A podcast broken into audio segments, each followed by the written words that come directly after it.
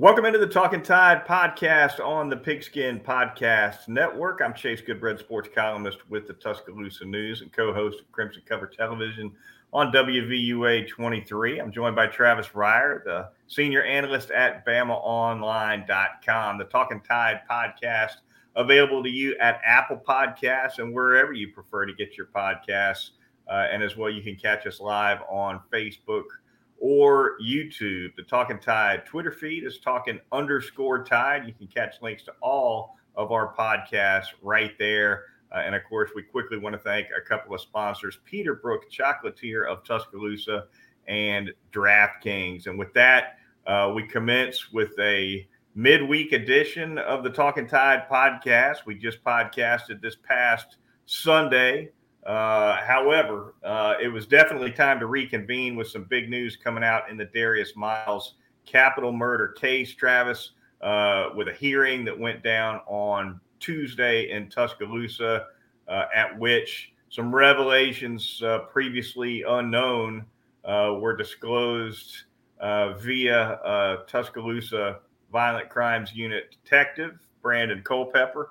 Uh, and of course, we'll touch a little bit on Alabama's road win at South Carolina as well. Austin Armstrong uh, quickly in and out at Alabama. We'll touch on that briefly before we get out of here as well. But Travis, first, uh, some thoughts on this Darius Miles situation, which now publicly involves star freshman Brandon Miller and as well star freshman point guard Jaden Bradley. Uh, Culpepper, the police detective who was on the stand in the hearing, basically a probable cause hearing to determine whether or not the prosecution has the goods to send the case to the grand jury. That's kind of the groundwork of what they were doing there. Uh, and the testimony uh, from Culpepper uh, was that Brandon Miller received a text from Darius Miles in advance of the shooting to bring the gun to the scene. Of course, it was uh, a, a, firearm that was legally owned by Miles, uh, but not a good look, certainly, for Brandon Miller. A little bit of news has come out since then as far as um, the fact that Miller was apparently already on his way to pick up Miles when he received that text. Uh, but at any rate, not what Alabama wanted. And, you know, and again, you go back to uh, Jamea Harris, the, the mother who passed away in this situation.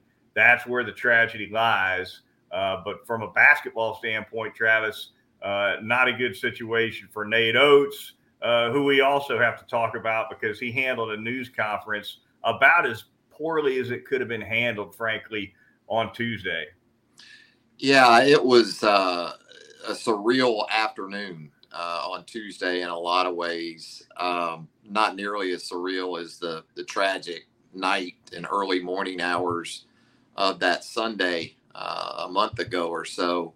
Certainly, when you talk about the needless passing of a young woman, a young mother in Jamea Harris, and I'm going to go ahead and tell you, I have no background in legal issues like this, so I'm not even going to attempt to put on my uh, my lawyer hat. No, yeah. I don't have that. I don't have one of those. So, in all seriousness, I, I, I guess my approach to all this uh, would would be to take time to allow things to play out. I know it's very simple in a situation like Tuesdays where all of this information is pouring out in a proceeding, not to get caught up and start the hot takes just rolling out one after another. Uh, but I think that what we heard from Brandon's representation on Wednesday was a prime example of why we shouldn't do that on Tuesday. And especially people like myself who don't have don't have the legs in legal issues to run that race at all. Uh, that doesn't stop people. I understand it. Um, but, you know, at the end of the day, uh, the, the, the heaviness of the situation, for me anyway, resurfaced just with the tragic passing of Jamea Harris. That for me is enough. I don't really need to talk about any more of it. I understand there's a very important legal process that needs to unfold that will help her family, hopefully. uh, when we get to the end of all this. But it's going to be a long road. And we just came out of the blocks on Tuesday, really. And in asking people who do have a background that far exceeds mine on situations like this, what I was told was, as you said, that was a hearing to determine probable cause.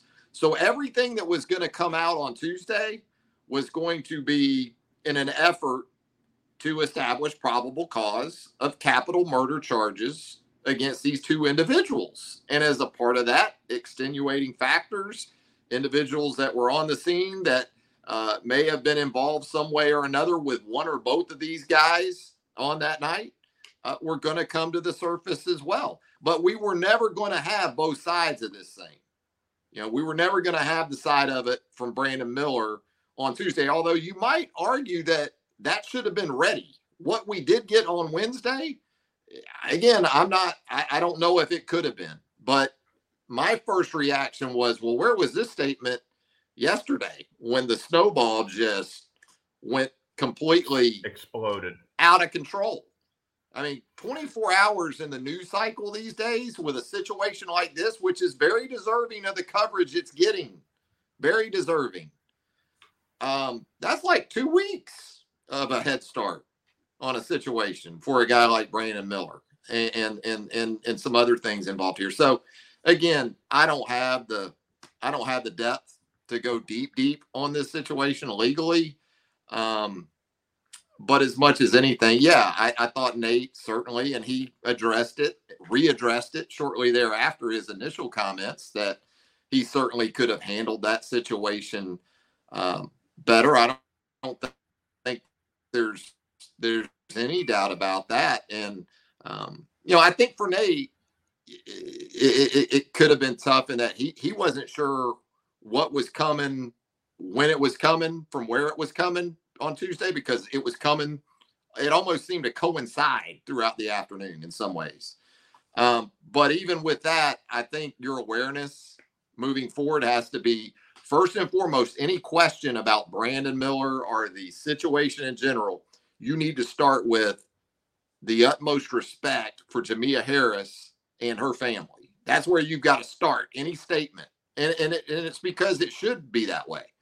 And, and I think Nate feels that way about the situation genuinely. Um, but it, it's it, it's a it's a tinderbox in a lot of ways. When you start, you're asked specifically about one of your players, but in connection to a situation like this, you got to start. You almost have to start at point A all over again with the situation, and then work your way from there to the secondary level of Brandon Miller's availability on the basketball court or anything else like that. Yeah, a couple of thoughts. One on Oats, another one on Miller. Start starting with Oats. Uh, I think he actually did uh, bring up Jamea Harris right at the top of the news yeah. conference when, when when the when the case came up. The issue is this: he walked with with UA clearly knowing that that hearing was going on he walked into a news conference uh, after there had already been following a basketball practice, after there had already been some reporting to come out on the hearing, even though I think, uh, just so we're clear on the timeline here, the hearing started at nine in the morning Central Time. Yeah. Oats' press conference was at eleven thirty. I'm not sure the hearing was even completely finished when he walked into the room, but it had been reported on. There were early right. reports. Um, and well, that bell, been, that bell's got to be rung. If it yes. wasn't, it, it, has to be. You know, that goes back. He had not to, been briefed. That goes, yeah. And he, and ha, say, well, I don't that know how goes you, on. That goes on to media relations. I, I, think it goes on to the legal counsel for the University of Alabama. Right. It, it didn't go on the poor sports information department person individually. I mean, if you know this is transpiring as he's walking up to the podium for a basketball PC. Uh, right. And there are details about the star player of the basketball team and his proximity, at least. To Reschedule the press conference. Just, yeah, whatever it takes. Yeah, yeah. Just say obviously, obviously, this is a much more serious issue. We're going to let it take precedent, and then at a at a later time or tomorrow or whenever. Right. We'll, yeah. We'll, we'll be here.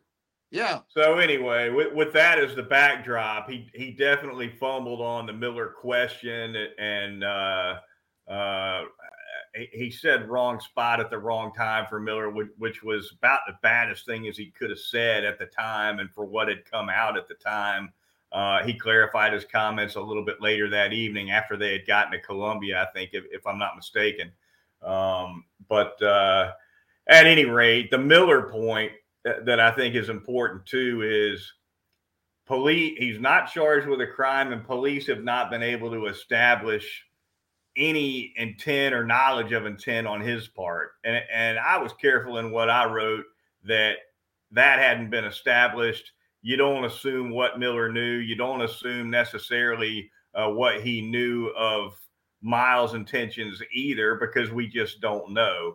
Uh, at the same time, however, at the very least, it can be said that that a poor decision, a couple of poor decisions were made on his part, um, and certainly uh, he, he did receive a you know he did get a text at some point calling for a gun at, at 1 130 145 in the morning on a saturday night on the strip um, obviously common sense is is got to you, would hope would take over there uh, but regardless of all that um, at this point UA has decided he will remain eligible to play basketball.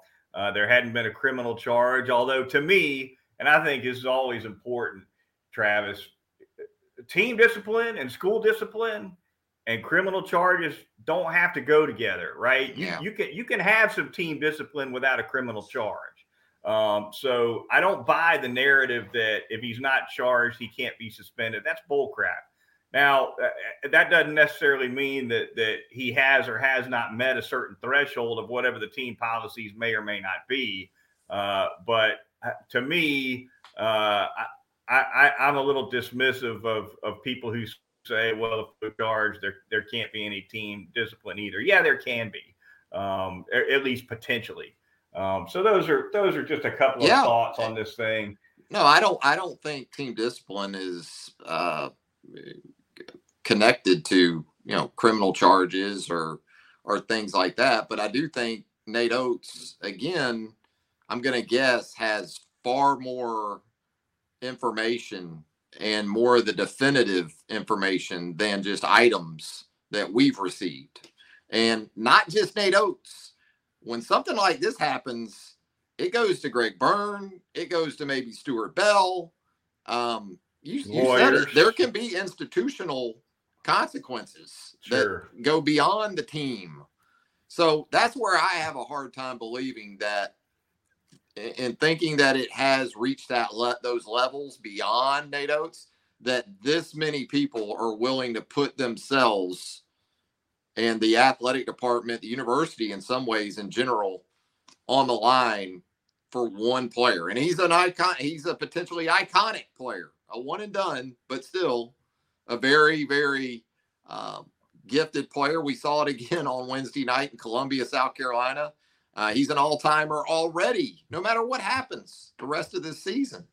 Um, but there, that's that's that's where I stopped short a little bit because we talked about this a little bit before the podcast. Yes, you know the the rebuttal from his representation uh, on Wednesday was that uh, you know, he received a text message after he was already on the way. And we can kind of look at that with the cynical eye. I'm as cynical as any person probably you'll ever meet. No, but I also no. I also know I also know in this day and age with technology, um, it, it will it'll tell on you or it will uh, absolve you, and between cameras everywhere these days between timestamps on text, where you were based on this camera that's timestamped in comparison to the timestamp on the text that you got, when you got it, what it said. There are plenty of ways to verify accounts. We won't call them alibis, but accounts. Um, than thankfully we ever had back in our day. That's right. That's right. No question about it. All right. More to come, certainly, on the Darius Miles capital murder case uh, as these uh, hearings and, and uh, court dates continue. Uh, we'll keep following the news on Talking Tide. Travis, we'll move now uh, to the aforementioned basketball game that was played in Columbia. The Crimson Tide takes a narrow overtime road win over the Gamecocks. The final score 78 to 66. And Travis, it was a career best game uh, for Miller. Uh, fire in his eyes, definitely coming out of the gate, I thought. Uh, and uh, no surprise why. 41 points, a career high for him. He hits 14 field goals for the night, seven of eight from the free throw line. A left handed layup at the end of regulation in traffic to force overtime. Another left handed layup for the game winner near the end of overtime. Uh, ends up with 41 on a night when Alabama only had one other double figure scorer uh, in the form of Charles Bediako, who had 10. Yeah, there were two guys that you felt like from start to finish that were real presences for Alabama in the game. Obviously, Brandon Miller with a night for all time. Um, you said it 14 field goals. He goes for for 41 in the game. I give Charles Bediako a lot of credit too. Uh, 10 points, nine rebounds, played extended minutes, 33 minutes. Miller played 43 of 45 minutes. Um, and it, it, took every bit of it because it just didn't get enough help. You know, Sears struggled throughout the game.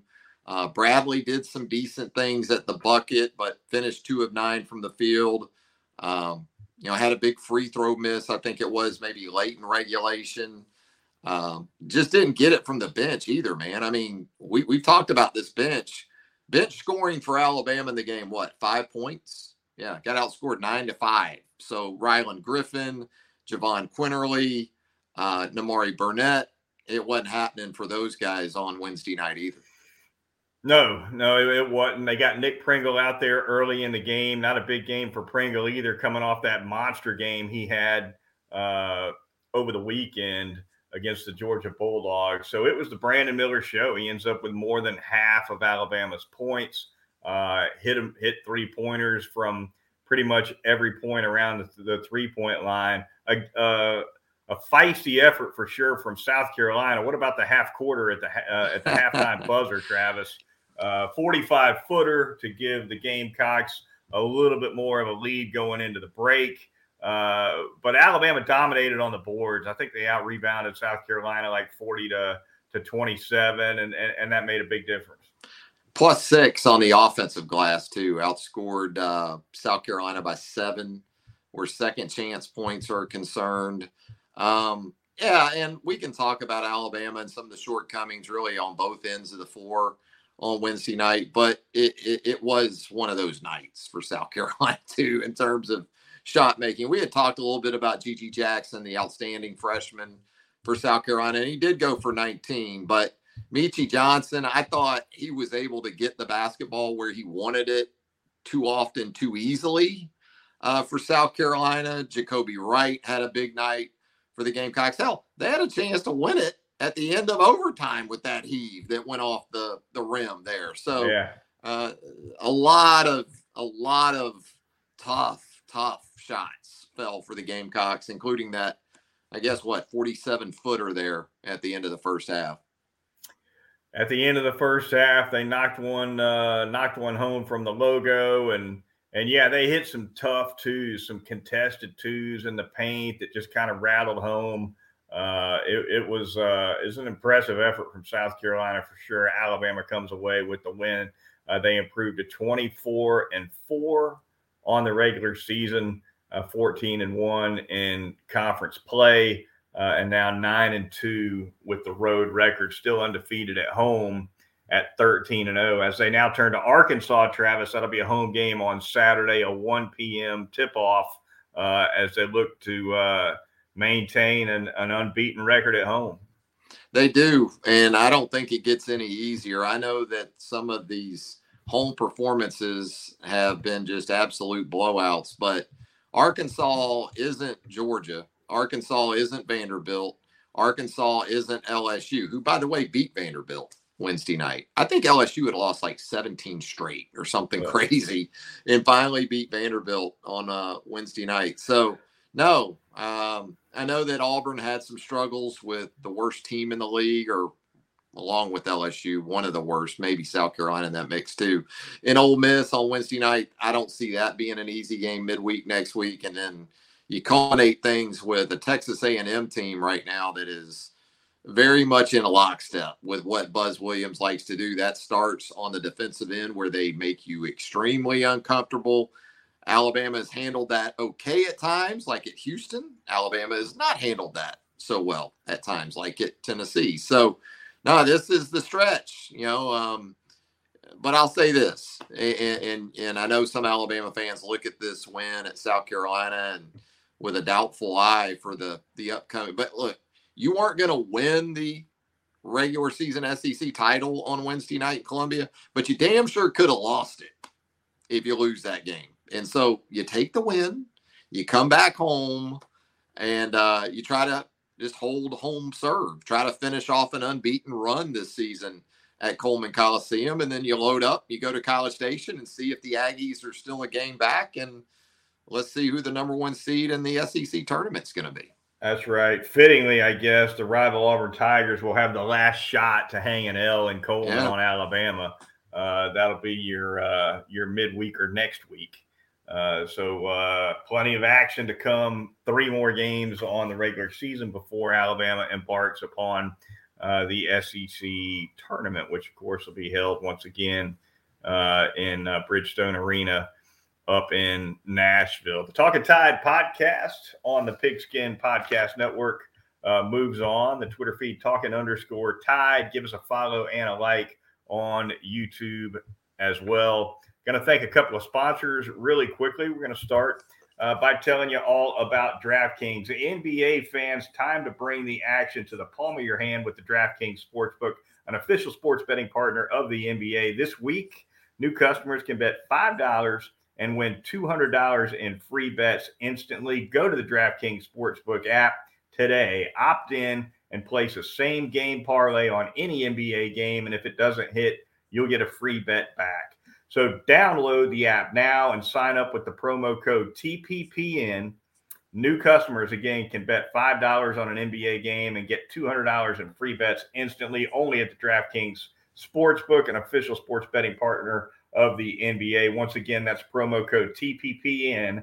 Minimum age and eligibility restrictions apply.